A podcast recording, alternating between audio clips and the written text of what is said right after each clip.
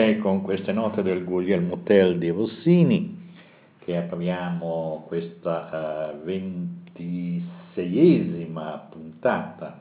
del podcast uh, di Diario Prevenzione. Vediamo in queste settimane cosa sono successe, molte cose. La volta scorsa avevamo parlato con centri preoccupati della vicenda ucraina, eh, oggi non è che siamo meno preoccupati, ma sembra che la fase sia meno acuta e quindi ci occuperemo con molta attenzione di quello che sta succedendo in Italia, con qualche puntata magari fuori dai confini. La prima cosa interessante che vediamo oggi, che segnaliamo, è un bell'articolo apparso su eh, Punto Sicuro, su un'intervista a Guariniello dopo la sconfitta che c'è stata in Cassazione, che ha praticamente annullato due sentenze delle Corte d'Appello di Torino. Eh, e insomma, la cosa è seria, perché il magnate svizzero è uscito indenne da questa condanna, da queste condanne. I parenti, i familiari, le vedove delle, delle vittime non hanno avuto alcun risarcimento. La città di Casale Monferrato non ha avuto nessun risarcimento per il gravissimo disastro ambientale che gli si è realizzato. E se andiamo a vedere l'intervista, che è anche un'intervista audio, Eh, dobbiamo dire che è fatta, ci pare via telefono al dottor Guariniello, ci pare abbastanza interessante eh, l'accento sul fatto che il magistrato pone sulla questione della diversa interpretazione dei due livelli di giudizio prima della Cassazione e di una Corte di Cassazione peraltro poco competente in materia, che ha giudicato da un punto di vista molto formalistico, senza ben, diciamo, senza ben conoscere fino in fondo tutte le dinamiche. Cioè, in sostanza, la cosa sarebbe in questi termini: il disastro ambientale eh, finisce nel momento in cui si chiude la fabbrica, negli anni ottanta, quindi non avrebbe nessun tipo di perseguibilità, in quanto tutto sarebbe andato in prescrizione, come se fosse stato un vapore, una cosa che non lascia tracce sull'ambiente, quando invece noi sappiamo che il danno dell'amianto è stato, mh, si è continuato sia nell'ambiente sia negli effetti dentro i polmoni dei lavoratori per molti anni, per poi manifestarsi in forma di tumori mesoteliomi dopo venticinque, trenta, trentacinque, anche quaranta anni. Quindi, l'abbiamo già detto anche con diversi articoli, il problema del disastro ambientale in Italia di fatto è un reato che non è una legislazione vecchia, basata su fondamenti scientifici eh, d'antan, da altri tempi, e quindi mh, tutto sommato anche Guariniello ha ragione. Certo, tu, procedere per omicidio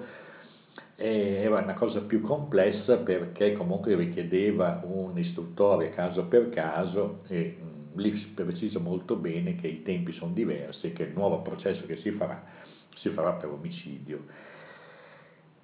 direi quasi strage, perché siamo di fronte a altro che omicidio, cioè a centinaia e centinaia di persone che sono morte a causa dell'amianto.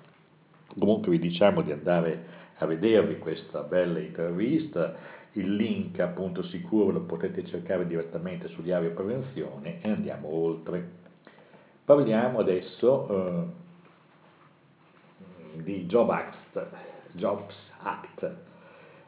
atto lavoro, legge sul lavoro. Chissà poi perché Renzi deve chiamare Jobs Act, non lo si sa, vabbè, vecchia storia. Ecco, cosa diciamo in questo articolo? Abbiamo fatto una riflessione e vediamo cosa cambiano le nuove norme in materia di diritto del lavoro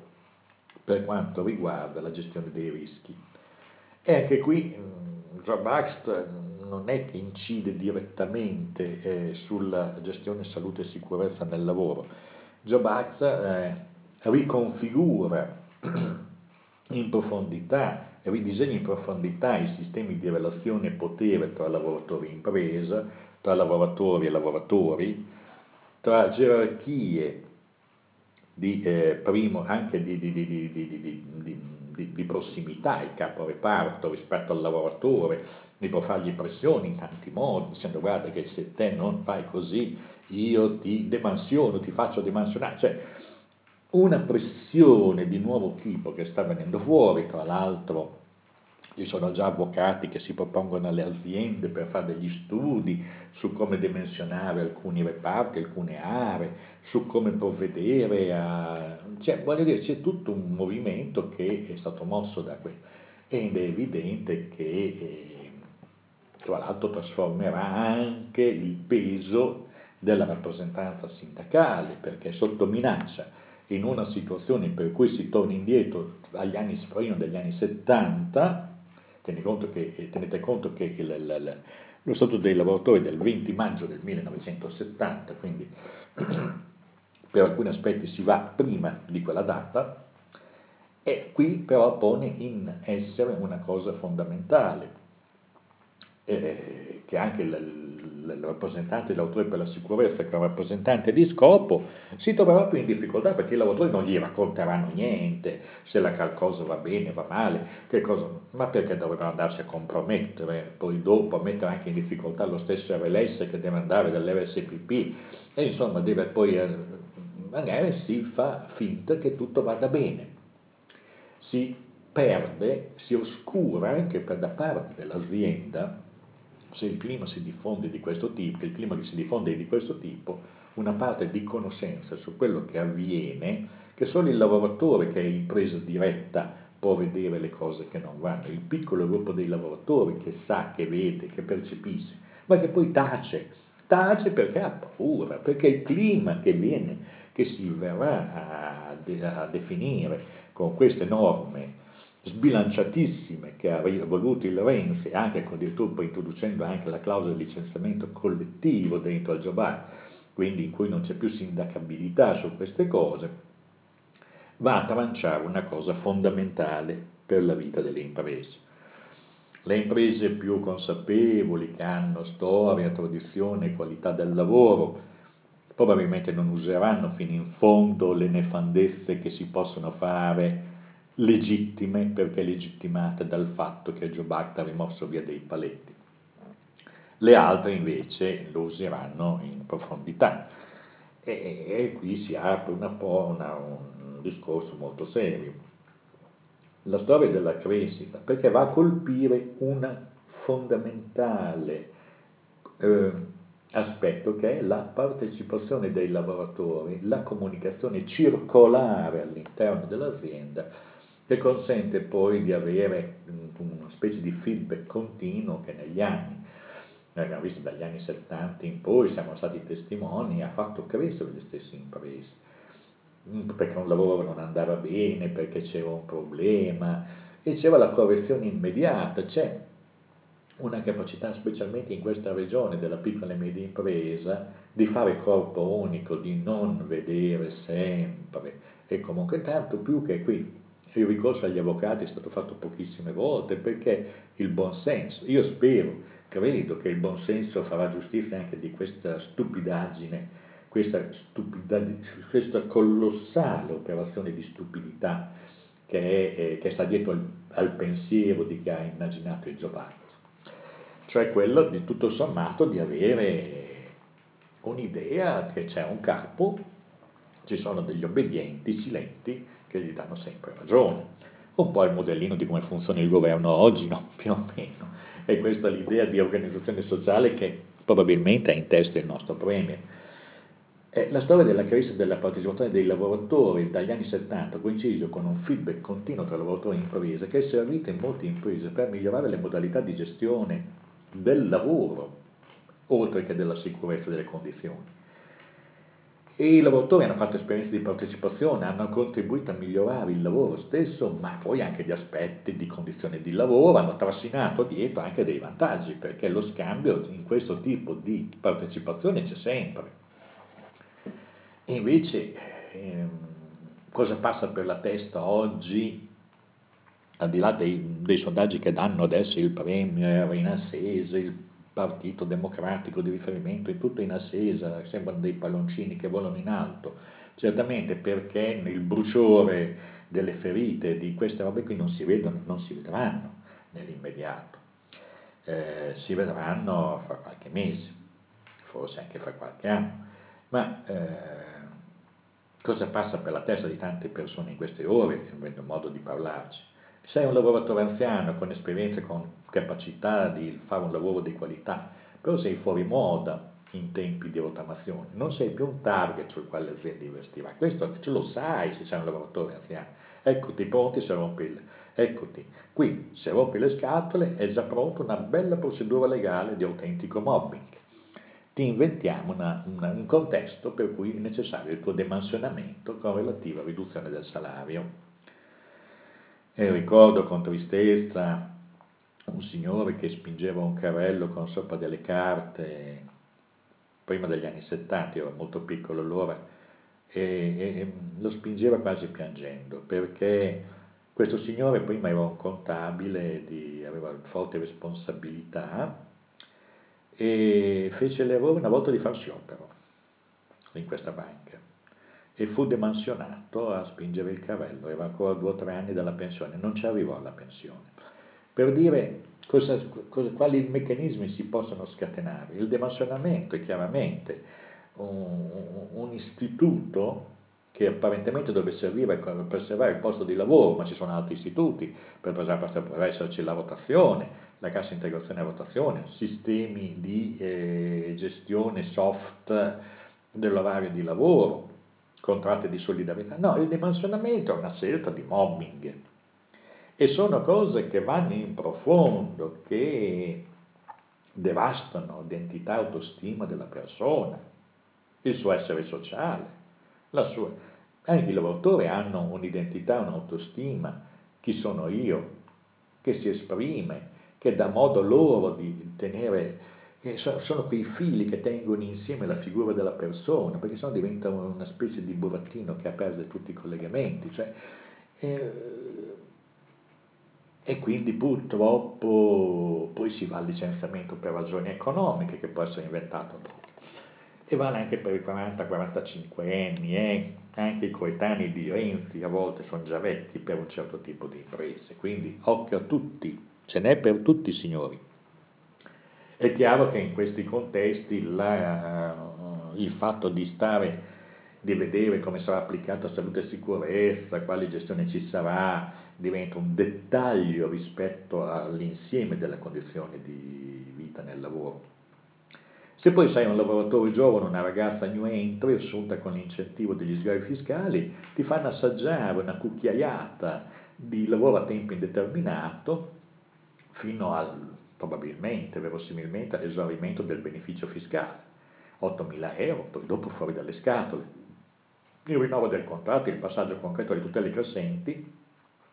potrà essere centellinato da poche persone, collegato alla sottomissione all'adattamento passivo, vieni a lavorare la domenica, vieni a lavorare il giorno di Pasqua, di Natale,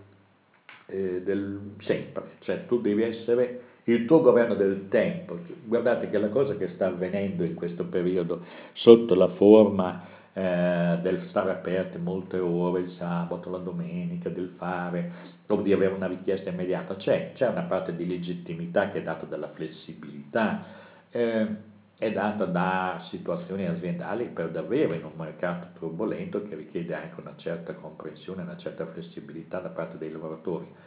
Ma in alcuni casi si esagera, tutto viene fatto perché tutto sommato il problema vero è togliere al lavoratore l'idea di avere un picchetto, uno spazio con cui governare il proprio tempo di vita. È un problema serio, eh? Perché c'è una trasformazione radicale della società. Quando noi togliamo a collettività intere il governo la possibilità di immaginare, di avere un governo del proprio tempo, e beh, andiamo verso una situazione molto, molto pericolosa, anche di instabilità sociale e con disturbi psicosociali non irrilevanti. Quindi, attenzione dentro al Jobs Act, eh, al di là dei benefici che saranno tutti da dimostrare, che porterà all'occupazione. Ma sì, ci sarà la ripresa, comunque l'occupazione ci sarebbe stata lo stesso. Si tratta di vedere anche qui questo arretramento, quando un leader come Bersani dice non andrò perché penso che si sia fatto un grave, un grave atto di diversi lavoratori, lì ha ragione il poveretto, ma non conta niente. E lì la, la cosa è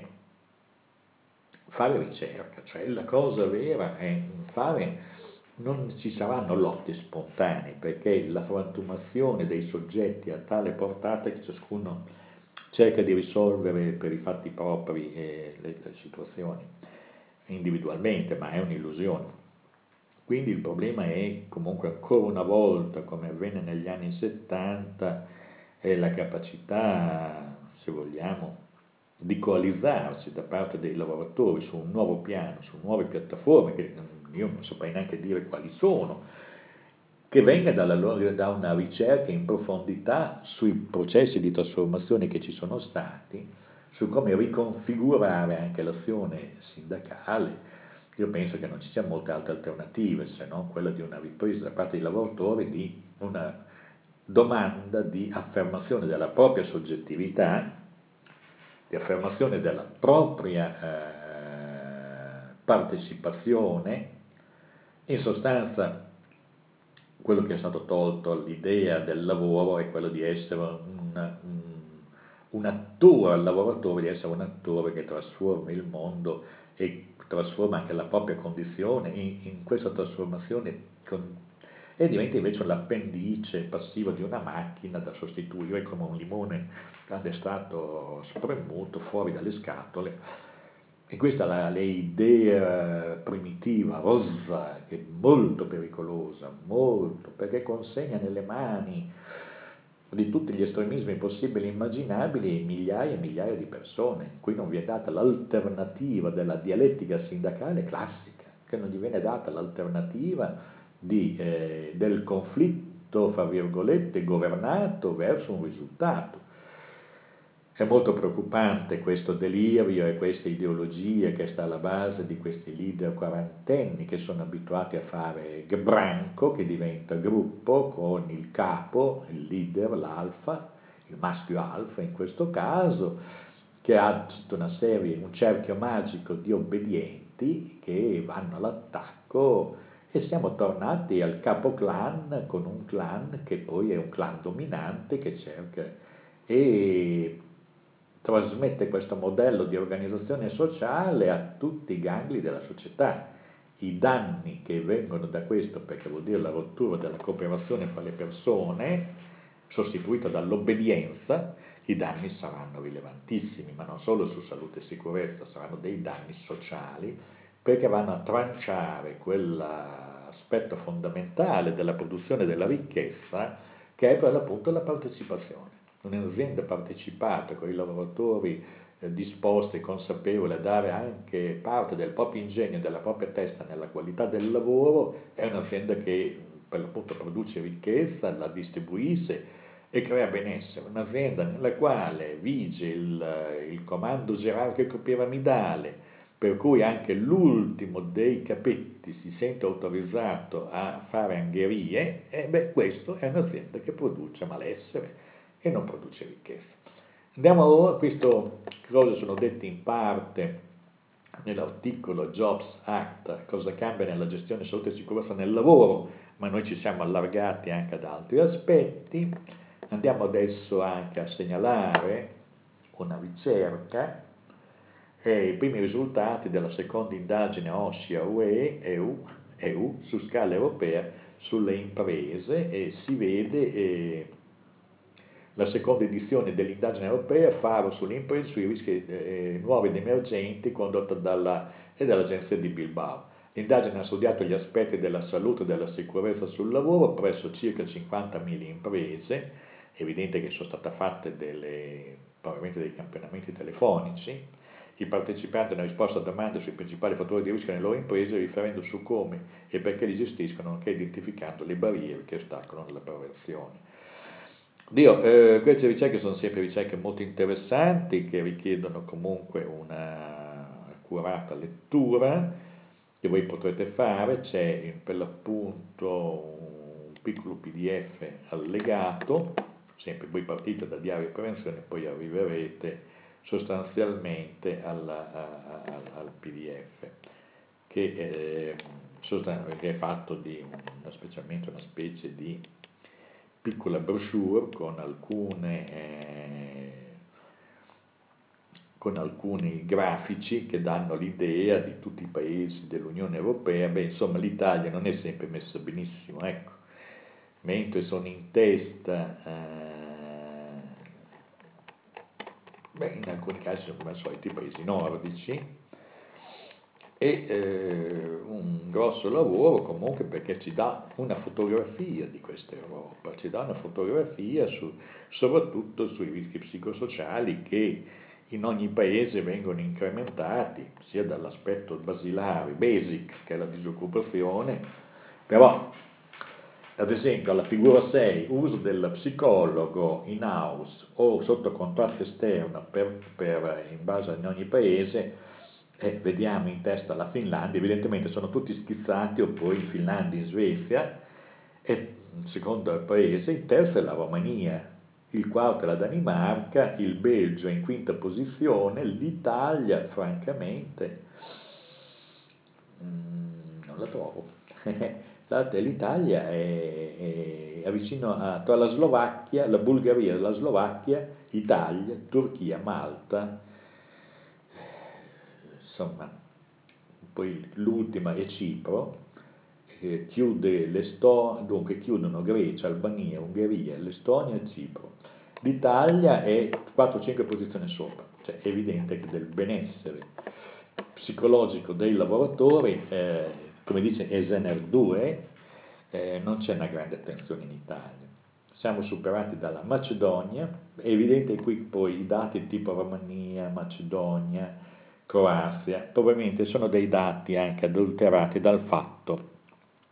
che lì vi sono delle multinazionali che hanno anche servizio di psicologia o in, in housing o mh, con contratto esterno,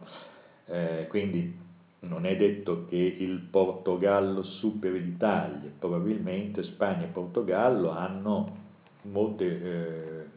più eh, multinazionali o americane o nordiche che probabilmente hanno. Quindi la lettura deve essere stata fatta con molta attenzione per non poi fare delle graduatorie che c'entrano poco con la realtà culturale dei paesi. E, mh, è evidente che la, la cosa è veramente buffa. Eh, andiamo avanti, eh, naturalmente questa potete andarla a vedere sulla European Agency of Safety and Health at Work. Eh, Comunque i link sono tutti su Diario Prevenzione e li potrete andare a consultare. Torniamo a Diario Prevenzione, eh, mh, scusate un attimo perché ogni tanto perdiamo il filo, ahimè. Eh, mh, altre notizie che possiamo vedere eh, sempre su Diario Prevenzione riguardano per l'appunto una serie di eh, attività che si stanno svolgendo in diversi punti, diciamo così. Ravenna, tredici marzo duemilaquindici, programma iniziative per anniversario e tragedia Mecnavi, è un, diciamo, è un appuntamento eh, tutti gli anni per ricordare questa tragedia. Lo ripetiamo perché va detto, quello che è successo nella Mecnavi eh, nel, duemila, nel, nel millenovecentottantasei, questa tragedia terribile in cui morirono tredici persone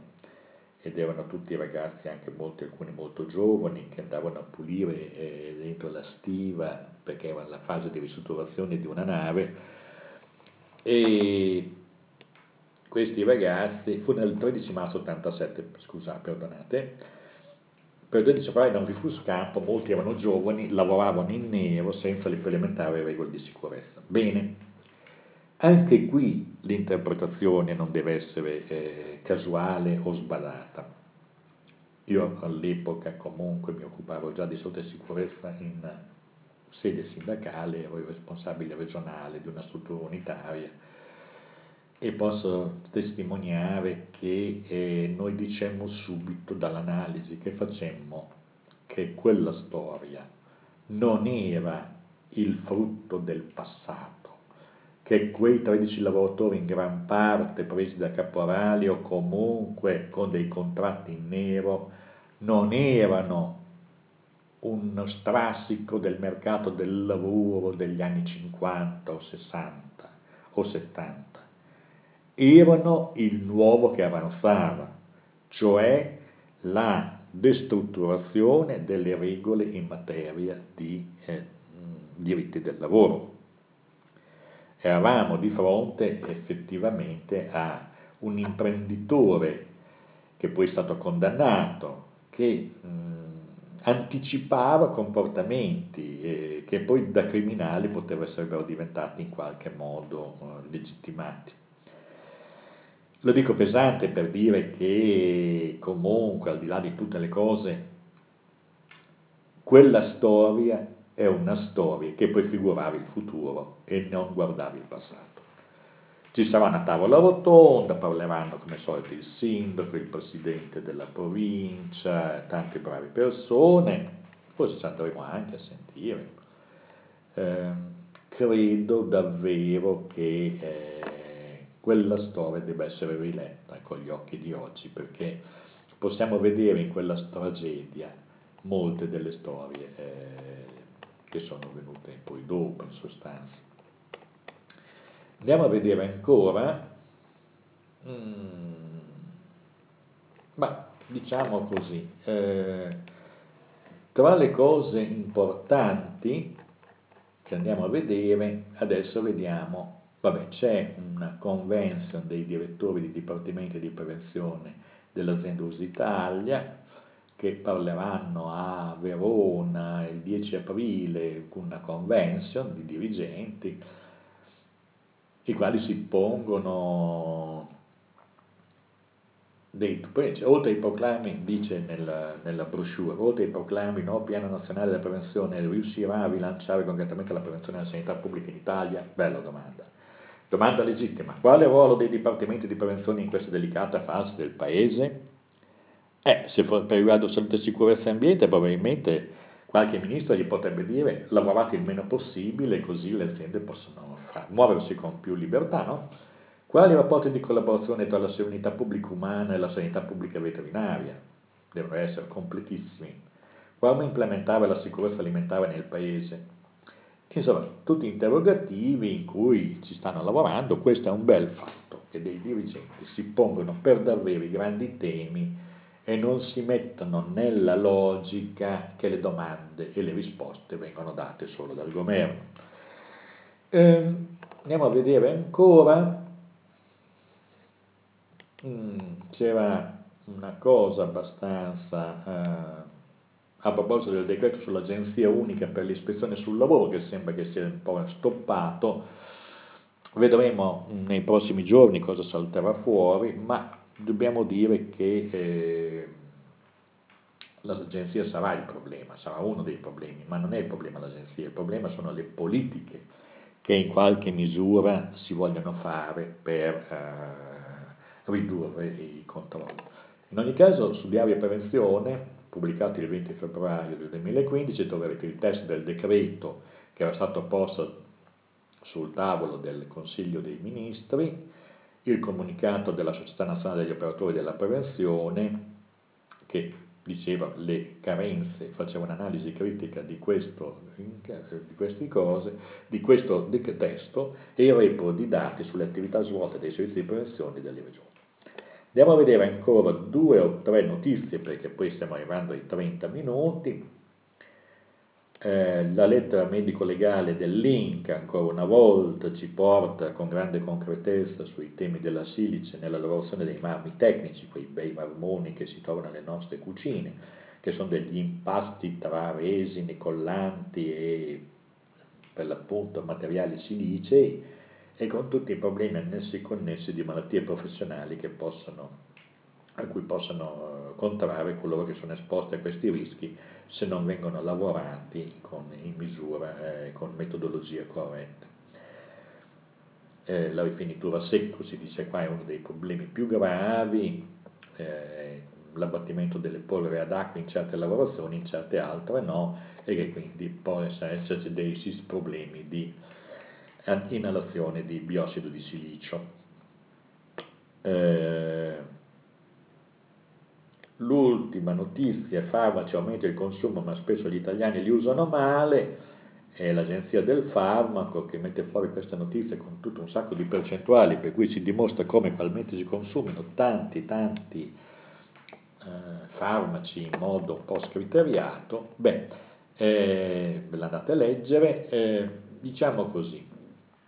eh, siamo a una fase di transizione. eh, Si tratta anche in questa epoca di riuscire a mantenere la barra ben solida su un aspetto fondamentale. La stella polare sul quale bisogna fare riferimento non sono la, il populismo e la pancia della gente, ma un'analisi con grande precisione sul fatto, su cosa in costi e benefici comporta ogni atto di governo, perché è anche in termini di salute della popolazione. Perché si possono fare sacrifici per uscire dalla crisi con, eh, derogando molte norme in materia di salute, di sicurezza, di qualità degli alimenti e così via, ma poi quello che viene guadagnato all'istante da queste deroghe viene poi speso cinque volte tanto quando la popolazione comincerà ad ammalarsi, perché la gestione del, della qualità del lavoro, della vita, è stata in qualche modo svenduta. In un certo senso eh, noi vediamo una cosa molto semplice, l'equazione che ha in testa oggi il governo, per cui va ad uno scambio, eh, cedendo dei diritti costituzionali che non sono disponibili, diritti costituzionali dei lavoratori indisponibili, in cambio di una benevolenza da parte delle imprese o dei potenziali imprenditori che potrebbero e dovrebbero continuare, ricominciare a produrre. È uno scambio, è come giocare all'azzardo, con il rischio che, come chiunque gioca all'azzardo, si sa che perde sempre o quasi sempre, e comunque alla fine della festa vince il banco, perché, anzi in qualche caso vince nessuno, perché in questo caso perché non è detto che gli imprenditori invogliati poi faranno la ripresa, perché per fare ripresa con nuove imprese vuol dire, scusate il bisticcio, avere delle idee di prodotti nuovi, inventarsi cose nuove che non necessariamente passano per gli sconti sui diritti, ma passano per l'appunto sulla capacità del nuovo imprenditore di individuare aree di mercato, eh, momenti di interesse,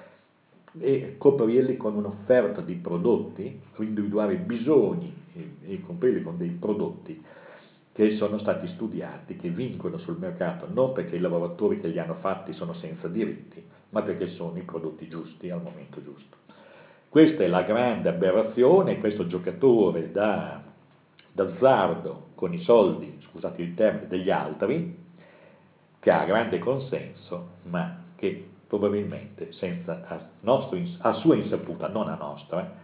sta giocando i nostri capitali, che è la salute e l'ambiente, sul tavolo della roulette del grande capitalismo multinazionale. Ancora una volta, grazie, arrivederci, a risentirci le prossime settimane, e ricordiamo sempre col Guglielmo Tell, Guglielmo Tell era molto bravo,